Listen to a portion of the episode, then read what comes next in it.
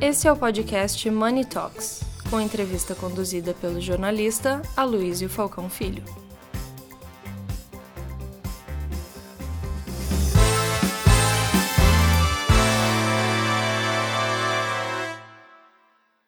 Bom, pessoal, como é que tá? Tudo bem aí? Nós estamos, antes de começar a falar, eu queria só contar um pouco do lugar onde a gente está, que é um lugar absolutamente fantástico. Nós estamos num prédio que foi é, desenhado pelo Oscar Niemeyer para fazer parte da comemoração do quarto centenário da cidade de São Paulo, em 1954. É, naquela época, o Ibirapuera ele vinha até o prédio que está ali atrás, que é o Instituto Biológico. Do outro lado, ele ia até onde está o Clube Monte Líbano. Então, o Ibirapuera era muito maior do que o que a gente vê hoje. Não existia essa Avenida 23 de Maio aqui no meio, e isso tudo é, fazia parte de um grande complexo. O, o prédio foi construído para ser a sede da Secretaria da Agricultura do governo de São Paulo. E ele tem uma característica muito interessante, que são traços retos, o que é algo é, um tanto quanto é, não muito comum para o Niemeyer. Mas se a gente olhar o prédio da Bienal que está ali atrás e o prédio da ONU em Nova York, nós vamos ver que são prédios que combinam o traço reto com curvas. Aqui embaixo tem muitas curvas e, e, e para mim, um dos fatores mais interessantes que eu adoro é esse pilar em forma de V, que é absolutamente fantástico. Bom, é um lugar é, muito especial para um evento especial e eu queria também falar um pouco de história sobre o Dia Internacional da Mulher, que, afinal de contas, é a data de comemoração de amanhã e é a razão pela qual a gente está aqui. E muita gente diz que existem agendas que são da esquerda, é, ambientalismo, diversidade, feminismo. Curiosamente, o Dia Internacional da Mulher é uma agenda de esquerda, porque ele começou no dia 19 de fevereiro de 1911, nos Estados Unidos, por iniciativa do Partido Socialista Americano. E depois, as organizações eh, socialistas europeias resolveram comemorar o Dia Internacional da Mulher no dia 8 de março. Por quê? Porque foi no dia 8 de março de 1917 que, na Rússia, durante o processo de tomada de poder do então czar Nicolau II, segundo, aliás, eh, as mulheres ganharam o poder de voto na, na, no que viria a ser a União Soviética. Então, essa passou a ser uma data comemorada na Europa, que depois, em 1967, organizações feministas americanas também abraçaram a mesma efeméride, e, por fim, em 1975, a ONU resolveu utilizar essa data eh, como um marco dos, eh, da, da luta pelos direitos da mulher ou pela para comemorar justamente eh, o Dia da Mulher. É, e falando em direitos da mulher, eu acho que seria interessante fazer um, um, comentário que é o seguinte: aqui no Brasil nós chamamos de Dia Internacional da Mulher, assim como nos Estados Unidos. Agora, é, na França, la Journée Internationale de, de Droit de la Femme. Então, é, é, o Dia Internacional dos Direitos da Mulher. É, Pode parecer uma questão semântica ou linguística, mas eu acho que é uma diferença sutil que a gente precisa levar em consideração. Porque, afinal de contas, é um país que é regido pelos pilares da Revolução Francesa e um deles é justamente a igualdade de direitos. Então, é, me parece que é uma bandeira interessante que a gente deveria é, trazer para o Brasil começar a falar é, não só no sentido de comemorar essa data, como também utilizá-la como um marco é, de discussão, de argumentação, enfim. Especialmente porque ontem saiu um dado é, no qual é, a ONU estima que, mantendo esse ritmo, só vai haver igualdade de gênero em termos salariais e de cargos daqui a 300 anos. É muito tempo, né? 300 anos é algo absolutamente inadmissível. Então, todos nós temos que fazer a nossa parte para tentar mudar tudo isso. E eu acredito muito no poder realizador e empreendedor das mulheres. Quando você olha os dados aqui do Brasil, você vê que mais da metade dos empreendedores são mulheres. Então, é, esse é um poder fortíssimo. E como diria Margaret Thatcher, se você quer que alguma coisa seja dita, procure um homem. Se você quer que alguma coisa seja feita, procure uma mulher. Isso acho que, que representa bem a diferença de gêneros e o que a gente precisa ter aqui no Brasil e no mundo. Bom, eu vou começar aqui com esse primeiro painel, só que eu vou repetir as mesmas perguntas para todas as participantes. E a pergunta é: o que, eh, qual foi o seu maior desafio profissional na sua carreira e qual foi o maior desafio como mulher? Muitas vezes esses desafios vão ser o mesmo, às vezes não. Mas, enfim, é, como a gente está com o horário meio, meio, apertado, eu peço que a gente aqui tente segurar um pouco é, a nossa vontade de falar, é, até porque nós temos também os debatedores, vai ter outro painel depois, que eu vou fazer exatamente a mesma pergunta. É, mas depois a gente tem um almoço para conversar, para trocar ideias, experiências. Eu acho que vale a pena usar esse gancho para que a gente fale depois. Vamos começando pela Cris Andriotti, então? Bom dia novamente para todas, para quem eu não vi, para os senhores também, que são minoria hoje. Estou achando ótimo. É, é uma pergunta difícil essa sua, não é? Assim, simplesmente quando alguém pergunta e você já sabe, eu acho que eu nunca parei para me questionar uhum. sobre esse tema, né? Uh, quando eu me vejo hoje aqui já uma senhora, uma jovem senhora, né?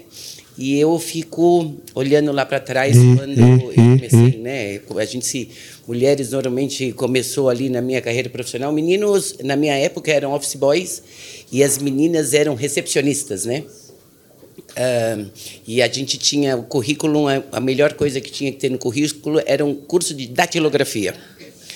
E a gente tinha que pôr uma madeirinha em cima da máquina e a gente era uh, uh, contratada quem digitava, é, digitava não, é, datilografava mais rápido. E aí a gente, eu comecei a trabalhar, o meu primeiro emprego foi em 1980, então faz tempo que estou trabalhando, emprego registrada, né? Eu acho que o meu maior desafio profissional uh, era que eu fosse vista, é, vai ser esquisito para as pessoas ouvirem, mas que eu fosse vista como um homem.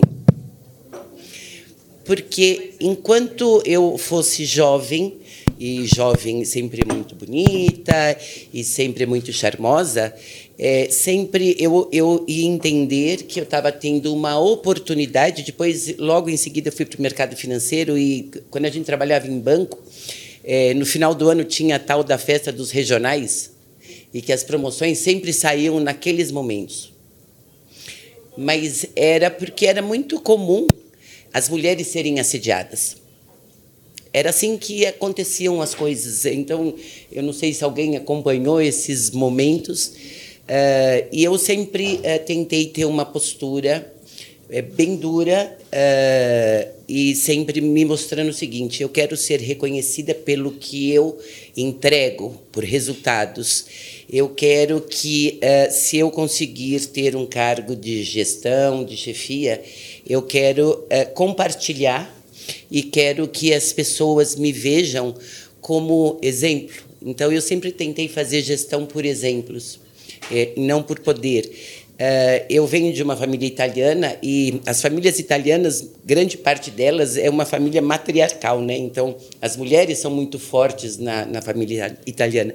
E eu fui trazendo esse assunto de família misturando uma postura uh, uh, mais séria, e aí hoje eu tenho até um apelido de sargentão, né, porque eu acho que isso incorporou tanto, é, incorporou tanto uh, para a gente conseguir ir entrando em todas as rodas, em todos os momentos, Uh, e hoje, graças a Deus, eu estou numa empresa e em todas as outras que eu passei que tem um respeito muito grande pelas mulheres, as mulheres na gestão. Uh, e não é porque veio o modismo aí agora, porque muita gente fala de ESG, eu sou, mas de verdade não é tudo isso. É, desde que eu estou lá, uh, é uma empresa que tem muito respeito pelas mulheres, uh, a maioria está na, na, na, em cargos de gestão. É, elas são, e a minha opinião, e não é porque eu sou mulher, mas no meu convívio, porque eu também prefiro trabalhar com mulheres, é a dedicação é, que ela tem, o comprometimento, a resiliência. Esse é o papel das mulheres. E aí, quando você vai na segunda pergunta, ser mãe, ser esposa, ter que estar aqui, estar lá, estar acolá, eu acho que esse é o maior desafio. Eu sonhava que um dia eu queria levar meu filho na escola. Então você vê, é, eu queria ver o jogo, até me arrepia, porque foi o que mais me doeu.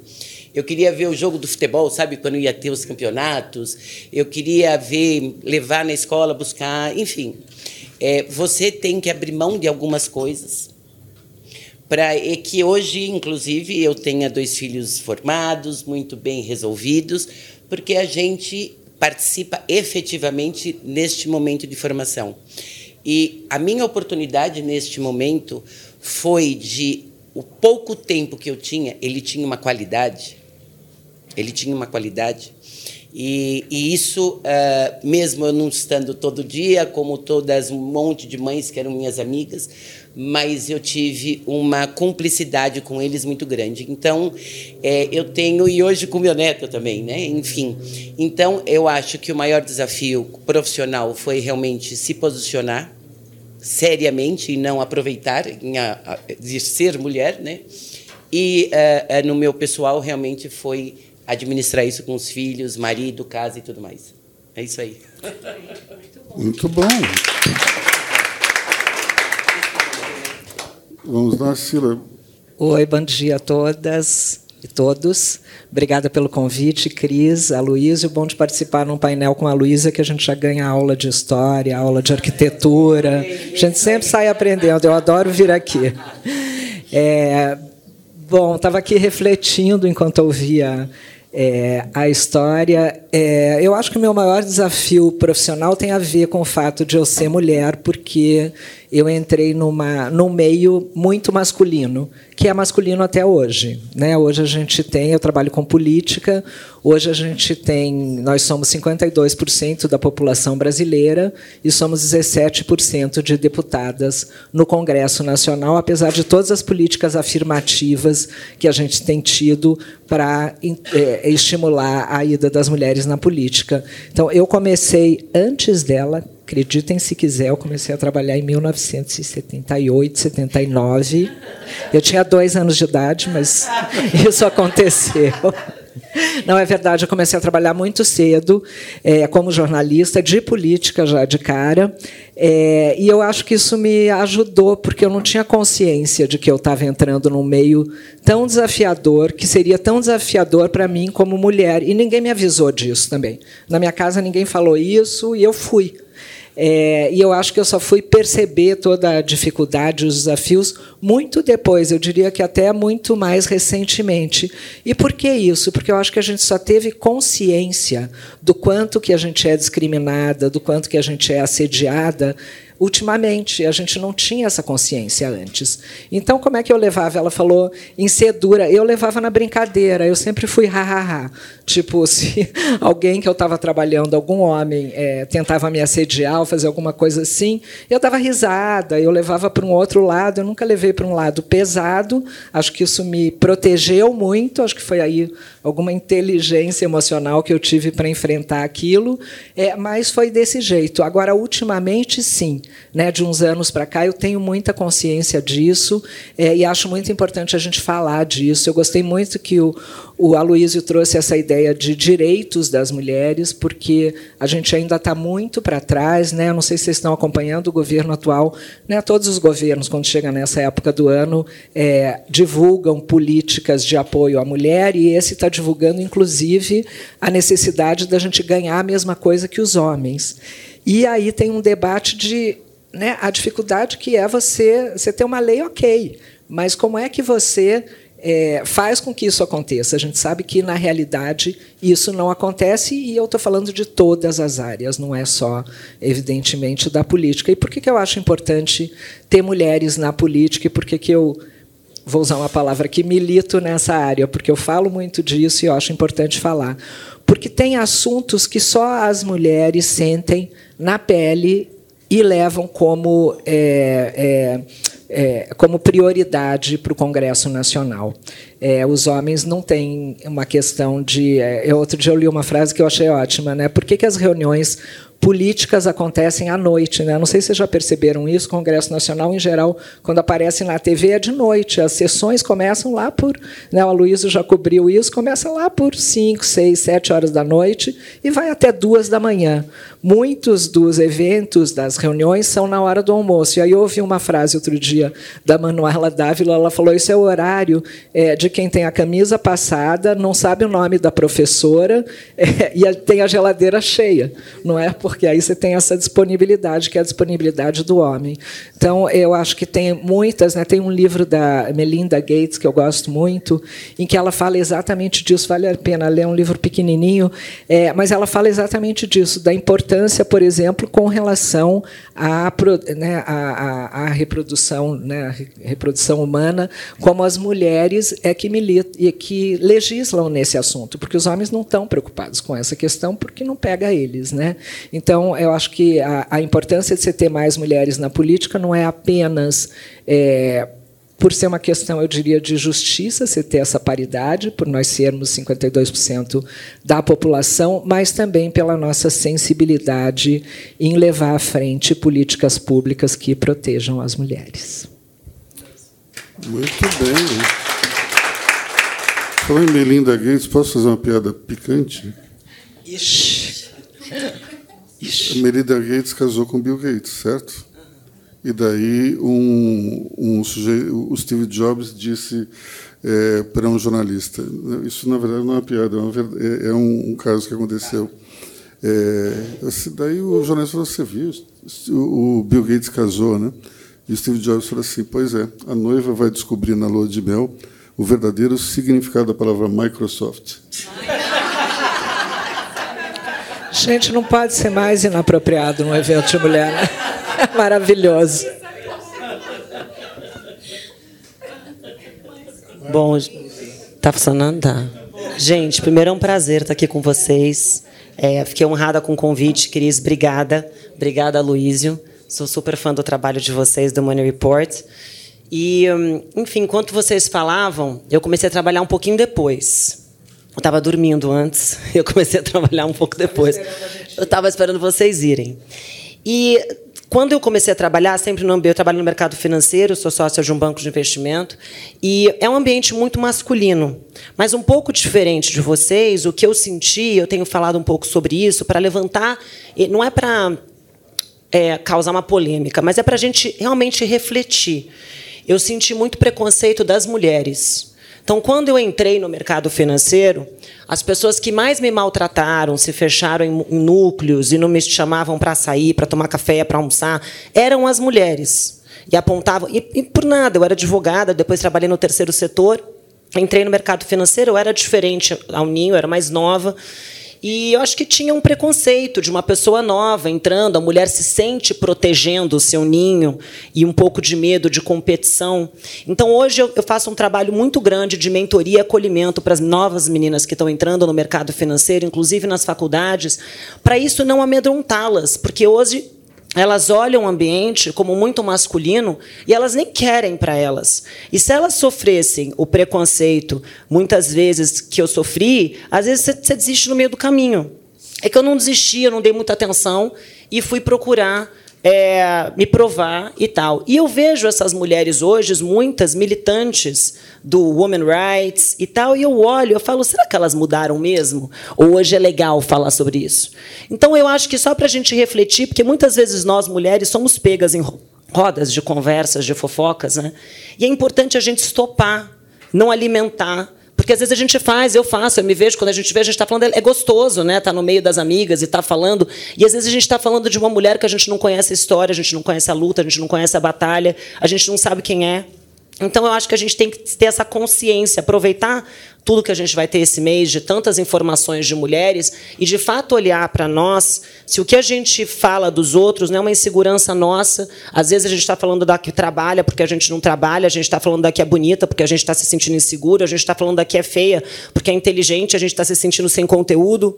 Eu acho que é muito reflexo das nossas próprias inseguranças e a gente acaba externalizando isso. Mas isso pode gerar um bullying, na verdade, um, um travar uma outra mulher a trabalhar que já está com as mesmas lutas que você, que também tem um marido, ou também tem uma relação também tem uma família, uma casa para cuidar e está ali tentando fazer o seu melhor. Então, acho que de fato a gente se conscientizar se a gente está apoiando outras mulheres, porque eu senti muito isso na pele. Então, eu gosto de trazer essa consciência para ver se a gente para com isso e a gente de fato se acolhe e se apoia, porque acho que a gente tem uma força feminina muito grande que os homens têm muito né, que eles se protegem. O homem pode ter feito qualquer coisa, mas eles se protegem um com os outros. E, as, e eu sinto que às vezes as mulheres não têm essa lealdade uma com a outra.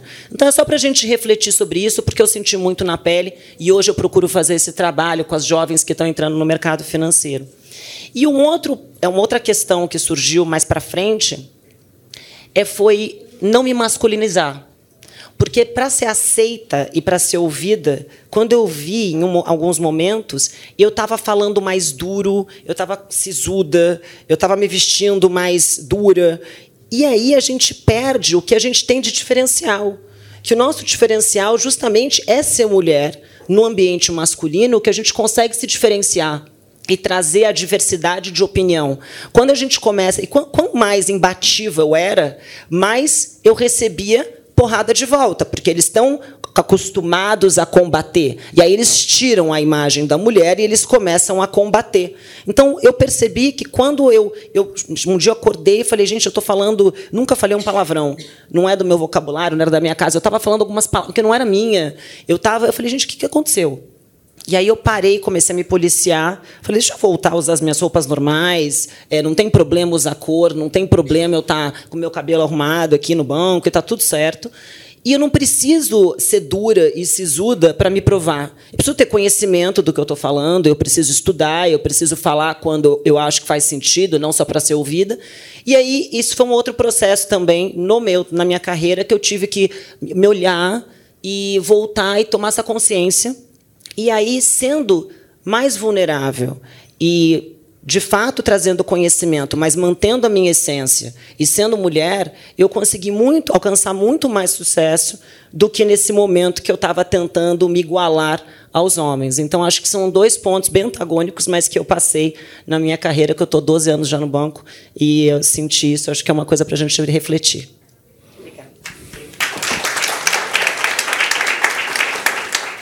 É interessante que a gente tem aqui o sargentão e, e, e, e aqui não quis ser o sargentão. É interessante.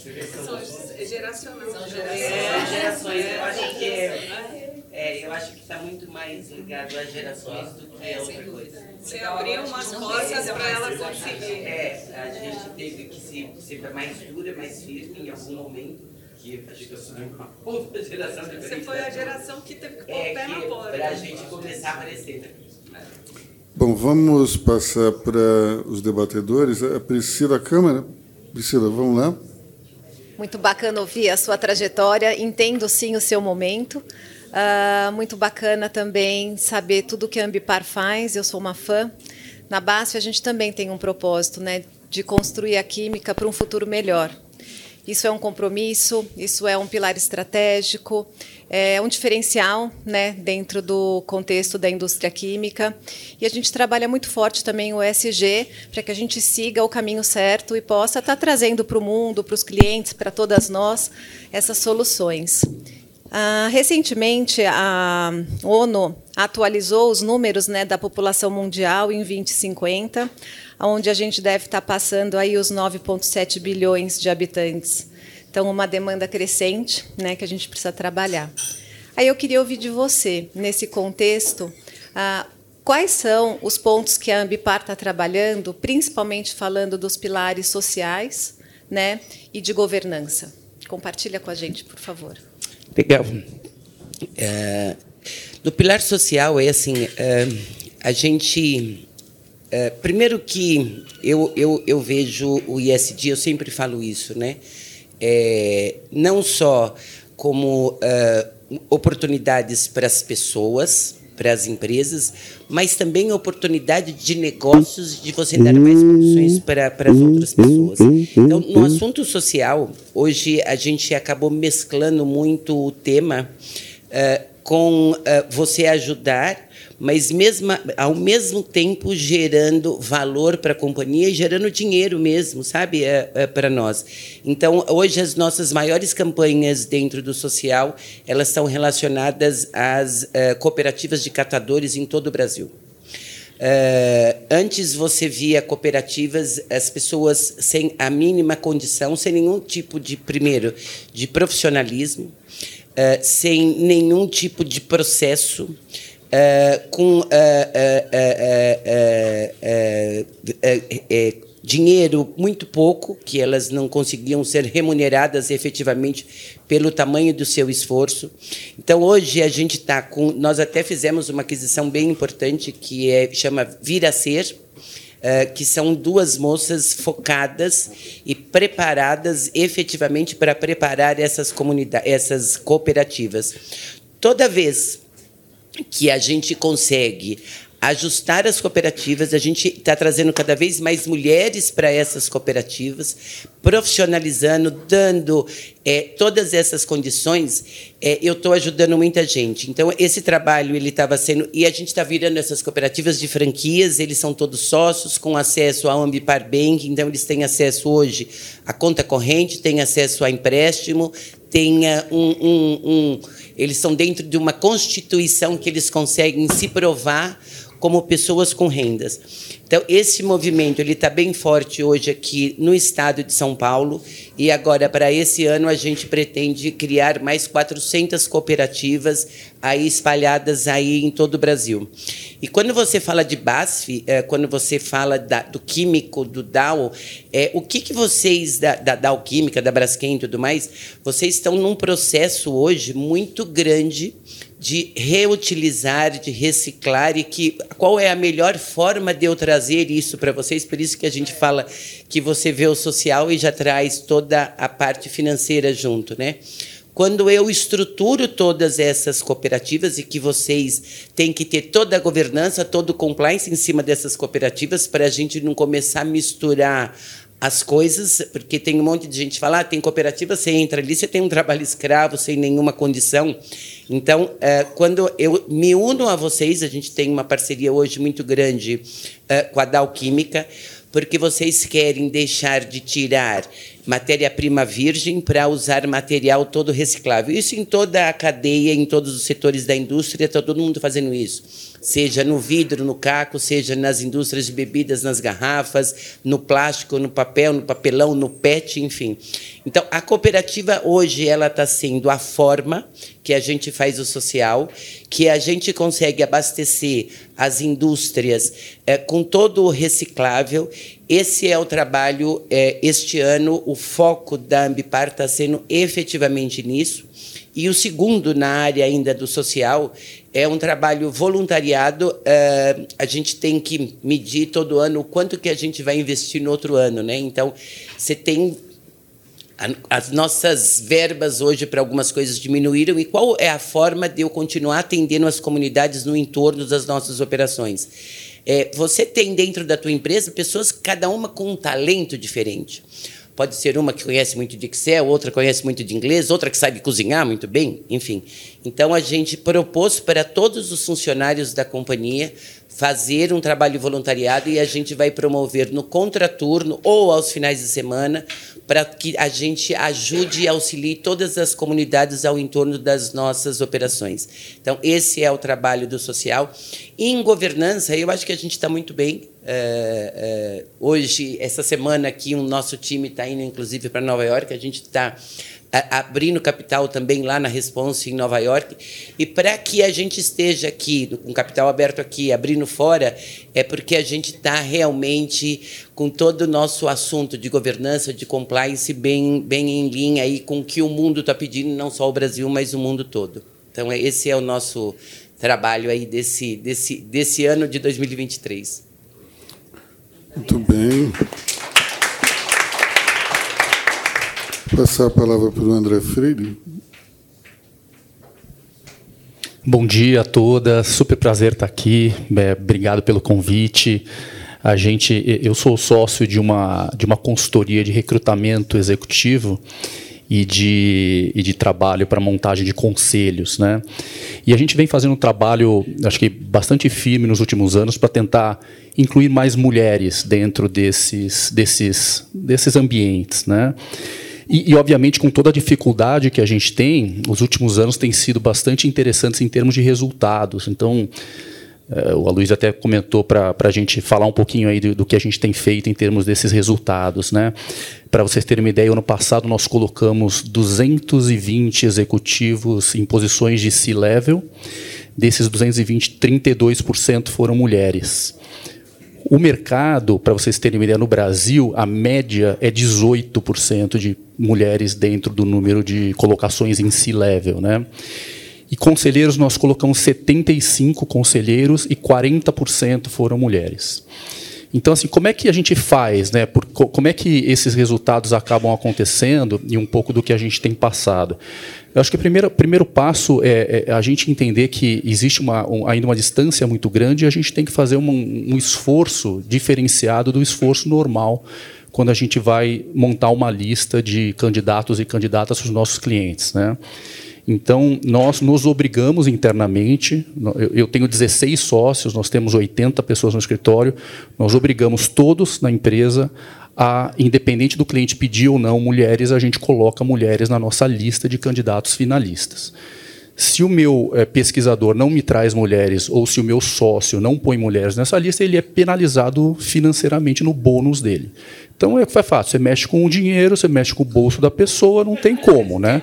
A pessoa vai achar a mulher que é engenheira química que vai mudar para o interior de não sei do que, ela, ele vai achar. Vai vir uma lista só de exatamente. E, e, então assim, é, a gente fez isso, a gente fez um programa que chama Executivas do Amanhã, que está na sétima edição esse ano.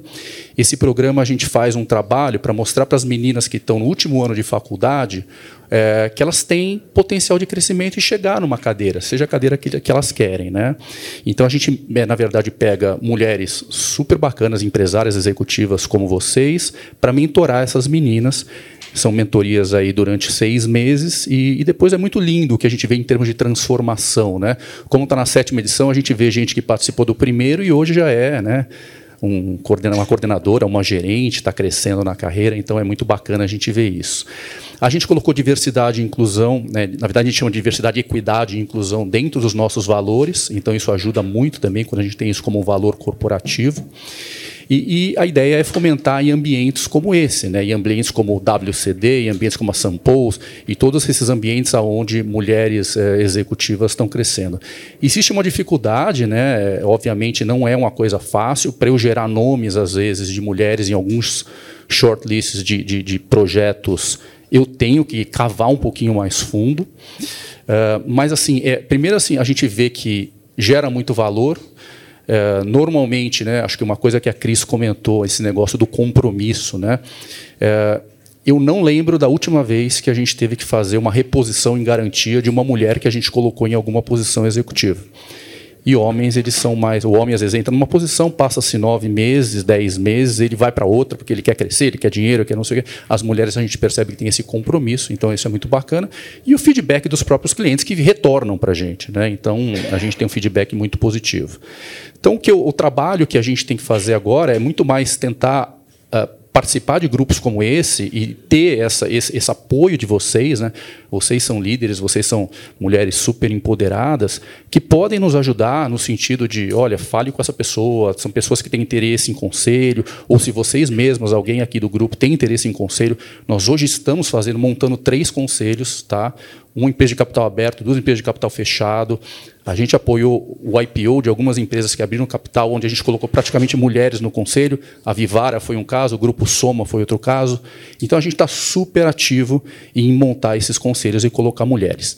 E aí, por último, a gente tem é, hoje uma requisição do meu cliente. Né? Então, para vocês terem uma ideia, em, em posições executivas, eu, eu, sou requerido mais ou menos 60% das vezes para ter mulheres na, na lista. Em posições de conselho, 100%. Eu não tenho nenhuma posição de conselho onde eu não fui obrigado, entre aspas, a ter mulheres dentro das nossas listas aí. Então, é, para isso, a gente precisa ter volume de mulheres participando e, de novo, contamos aí com, com vocês e vocês contem comigo como embaixador aí dessa, dessa ação. Obrigado. Palmas para o embaixador André Freire. Sobre conselho, eu queria falar um, uma coisinha, que é o seguinte: num evento que nós realizamos é, quatro anos atrás, é, ele teve a participação do presidente da Bovespa. Na época ainda não era B3. E a Sônia Hess era é, ela na plateia conclamou o ex-presidente da Bovespa a olhar mais para a participação das mulheres nos conselhos das empresas abertas. Ele a recebeu lá na Bovespa, junto com pessoas do grupo é, Mulheres do Brasil, e de fato a bolsa ela abriu um programa específico para isso, tentando conscientizar os empresários e as companhias a justamente ter mais mulheres no conselho. Eu não tenho exatamente os dados, mas eu tenho certeza que aumentou bastante lá para cá. Você quer falar alguma coisa? É, antes de fazer transição, eu queria só Você fazer. fazer o... uma perguntinha antes. Tá. Eu vou. Pode fazer a sua pergunta. Para mim a pergunta? Não, pergunta para a Marta. A Marta falou. É que a Marta falou muito da, da questão aí da, das mulheres, do, da dificuldade ali no início da carreira dentro do banco, mas é, sempre me pareceu que os homens do mercado financeiro têm um comportamento, um comportamento meio infantiloide. Isso não atrapalhou. Para eu continuar minha empregada depois daqui ou você quer que eu seja mandada embora? Não, digamos, não no C-Level. não, não no C-Level. Mas é, como é que isso também afeta a carreira das mulheres dentro de uma estrutura como um banco? Eu acho que com qualquer empresa, na verdade, que você trabalhe, é uma característica masculina quando se juntam com um grupo de homens. Os homens têm essa característica. E eu acho que no ambiente de trabalho não é diferente, porque você se torna amigo dos seus colegas e chega uma hora que você tem essa, esse, esse comportamento. Eu acho que como você age quando você age com o seu grupo de amigos, é de uma forma natural. Eu sou mais igual a Sila, eu tento agir de uma forma leve. Obviamente que muitas vezes eu tenho que me posicionar também um pouco mais dura, igual a Cris falou, mas eu sinto que eu prefiro tentar ver leve que não é sobre mim. Não é o problema não está comigo, né? Eu acho que se você está trabalhando direito, você tem buscado conhecimento, você busca suas conexões, você busca é, crescer no seu trabalho, o problema é sobre a pessoa. Então eu, eu tento sair desse, desse tipo de discussão que envolve o infantiloide, que você brincou, mas enfim, e, e fazer meu trabalho. E eu acho que eu nunca tive problema quando eu agi dessa forma. Para fechar aqui o painel, Cris, você enxerga nas novas gerações de executivas alguns sargentões também? Não tão. Não é primeiro sargento como eu. é, mudou muito. Eu acho que é, você tem razão. É, em algumas coisas, em outras eu não concordo muito. Ainda a gente acaba convivendo em várias empresas com muitas mulheres e, e no mercado financeiro em especial. O mercado financeiro, para mim, a gente acaba convivendo muito também com o mercado financeiro, porque investidores que vão, eu acho que ainda continua um mercado de homens.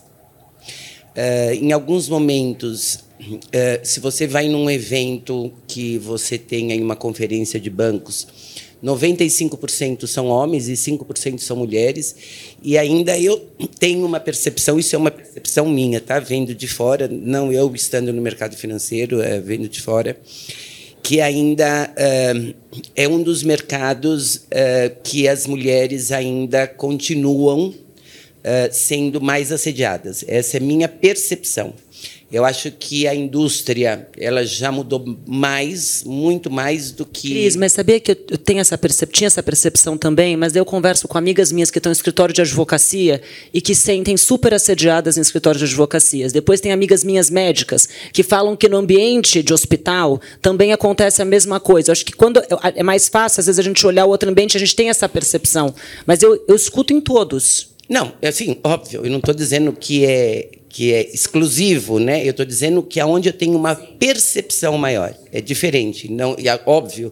Uh, mas eu, eu, concordo com você quando você diz que as mulheres elas estão conseguindo isso que me deixa muito orgulhosa ter um posicionamento diferente sem perder a sua feminilidade. É esse momento que nós precisávamos chegar.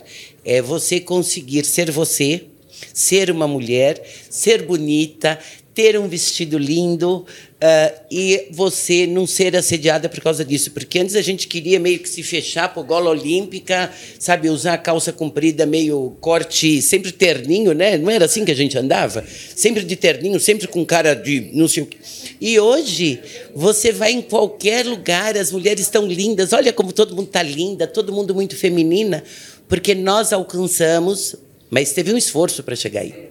Então, é esse esforço, por isso que eu acho que as novas gerações, elas cada vez mais vão estar bonitas. Quando vocês, eu não sei daqui quem vai estar na sexta-feira em Nova Odessa, quando vocês verem as jovens que a gente tem lá, elas estão de saia curta, estão com decote maior, estão com cabelo cada um de um jeito, e com muitos homens que a gente também tem lá, a grande maioria mulheres, mas muitos homens, mas elas conseguiram encontrar um ponto de equilíbrio que eles sentam juntos e não tem nenhuma desse tipo de abordagem. E quando elas querem, querem, quando não querem, é só falar não e pronto.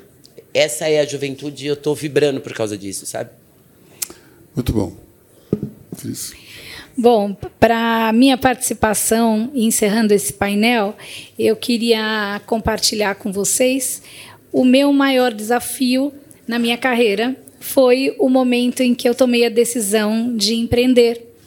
Eu decidi isso no momento em que eu estava bem profissionalmente, é, trabalhava num lugar e numa posição que no meu setor era naquele momento o melhor lugar para eu estar e eu tomei essa decisão no momento em que eu estava muito bem. Então não foi uma decisão que veio condicionada a algum fato.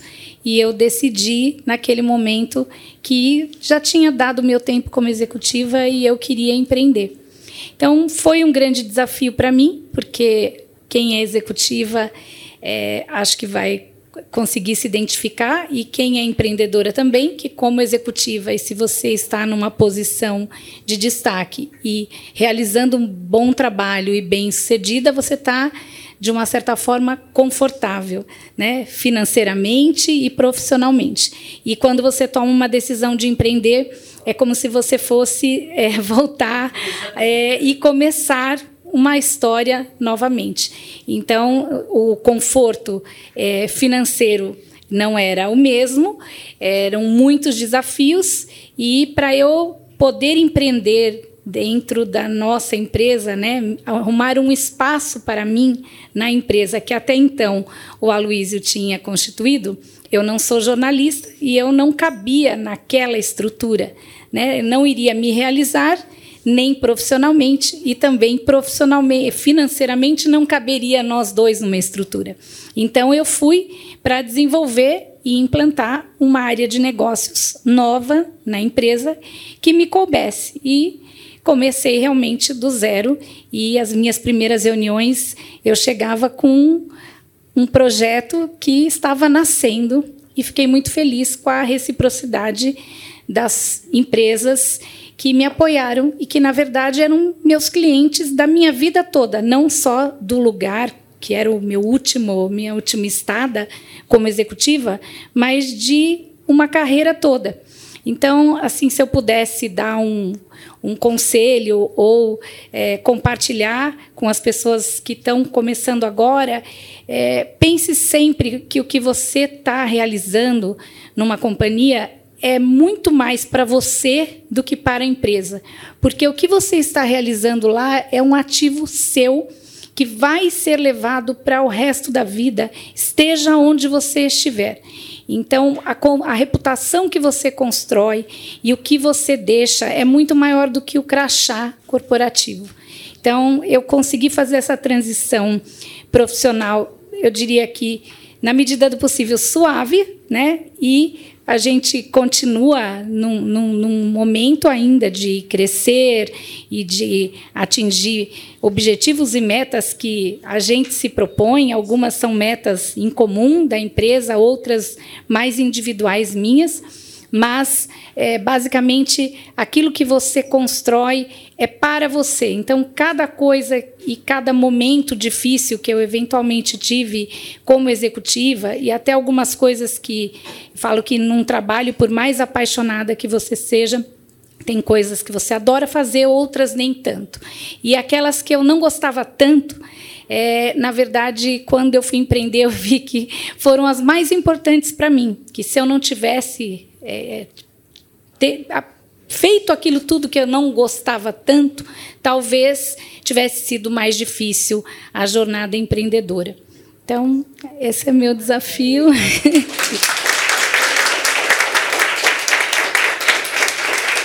Queria agradecer também várias pessoas que estão aqui, que me acompanharam ao longo de muitos anos na minha carreira e que me apoiam ainda hoje.